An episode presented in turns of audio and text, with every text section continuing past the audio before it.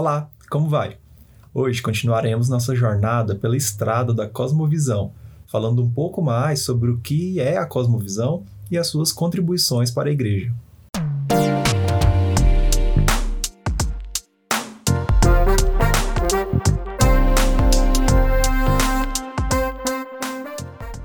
Esse é o Invisible Shots, uma série do Invisible College com pequenas doses teológicas baseadas nas nossas principais aulas, a fim de te instigar e direcionar sobre algumas questões teológicas importantíssimas.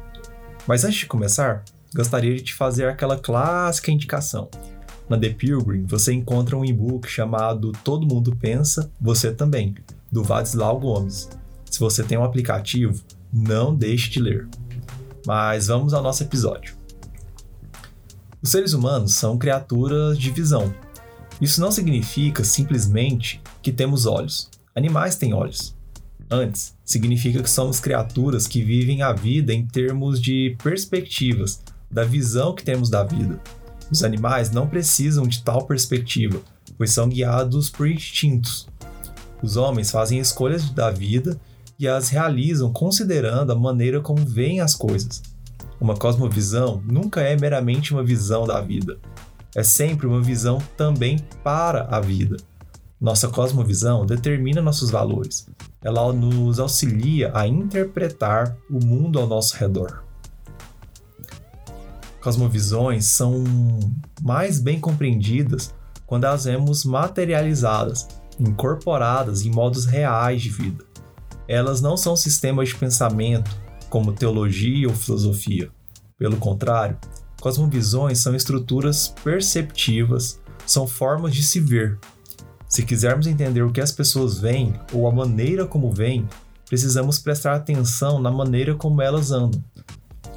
Se colidem com certos objetos ou tropeçam neles, então podemos supor que elas não o estão vendo.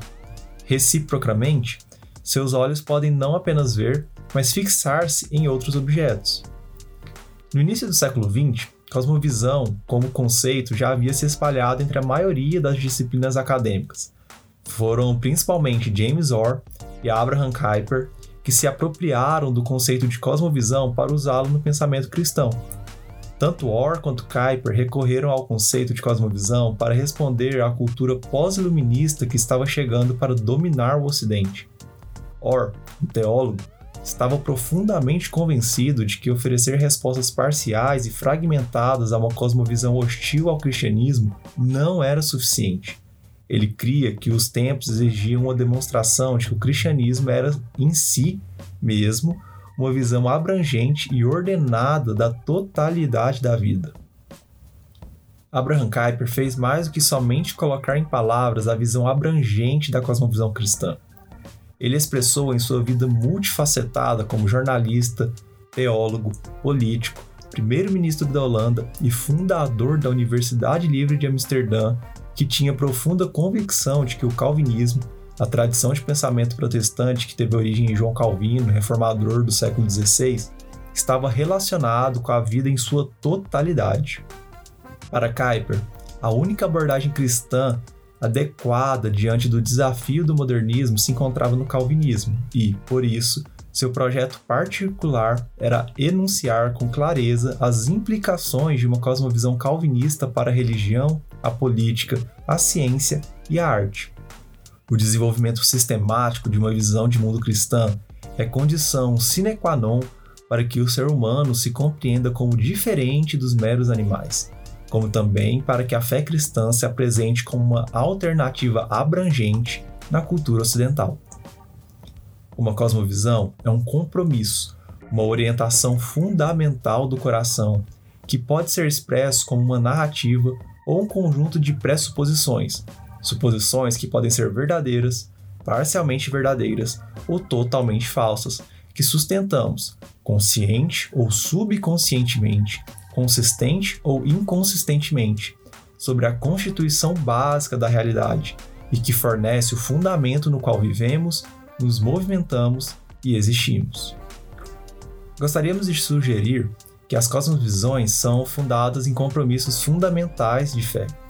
Fé é uma parte essencial da vida humana. Os homens são criaturas confessionais, crédulos e confiantes. Nosso objeto de fé determina a cosmovisão que adotaremos. Em outras palavras, nosso compromisso fundamental de fé determina os contornos de nossa cosmovisão. Ela molda a nossa visão para o modo de vida. As pessoas que duvidam de suas cosmovisões são inquietas e sentem que não têm uma base para se apoiar. Mas o que é um compromisso de fé? É uma maneira como respondemos quatro perguntas básicas que afrontam todos: Quem sou eu? Ou qual é a natureza, a tarefa e o propósito dos seres humanos? Onde estou? Ou qual é a natureza do mundo e do universo onde vivo? O que está errado? Ou qual é o problema básico ou obstáculo que me impede de atingir a satisfação? Em outras palavras, como eu entendo o mal? E qual é a solução? Ou como é se vencer se esse impedimento à minha realização? Em outras palavras, como encontro salvação? A enorme influência de crenças religiosas continua, no entanto, em grande parte escondida do olhar casual. Sua relação com o restante da vida é como o das grandes placas geológicas da superfície da Terra com os continentes e oceanos. A movimentação dessas placas não é visível em uma inspeção eventual de alguma região em particular e só pode ser detectada com muita dificuldade.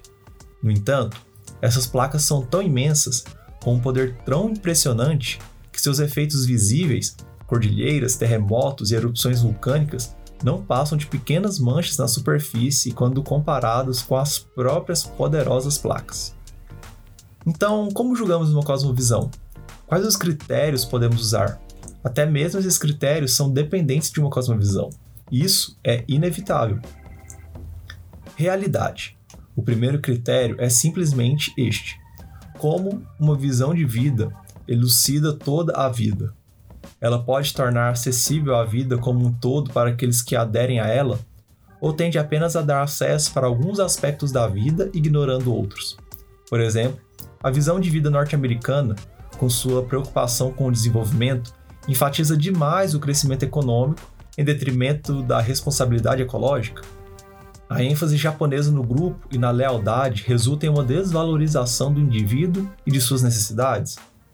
O fato é que a criação de Deus tem coerência. Tudo tem o seu lugar legítimo. E uma cosmovisão que dá prioridade absoluta para o lado econômico da vida ou para a participação do indivíduo em um grupo, inevitavelmente fará injustiça à coerência da criação essa injustiça se tornará evidente em certo colapso na vida de uma cultura. Por exemplo, uma crise ecológica ou problemas psicológicos podem indicar um problema fundamental na visão de vida de uma cultura, eventualmente.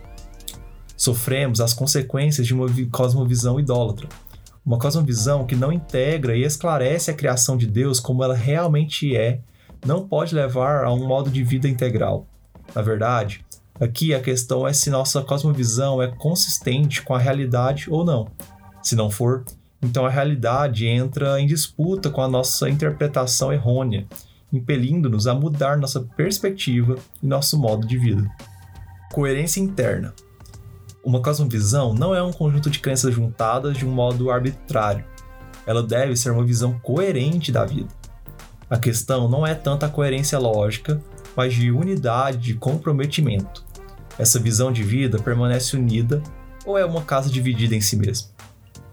Cosmovisões são compromissos fundamentais de nossos corações que, quando declarados, respondem questões básicas de toda a vida humana. A avaliação entre cosmovisões exigirá coerência externa e interna das narrativas construídas para interpretar a realidade.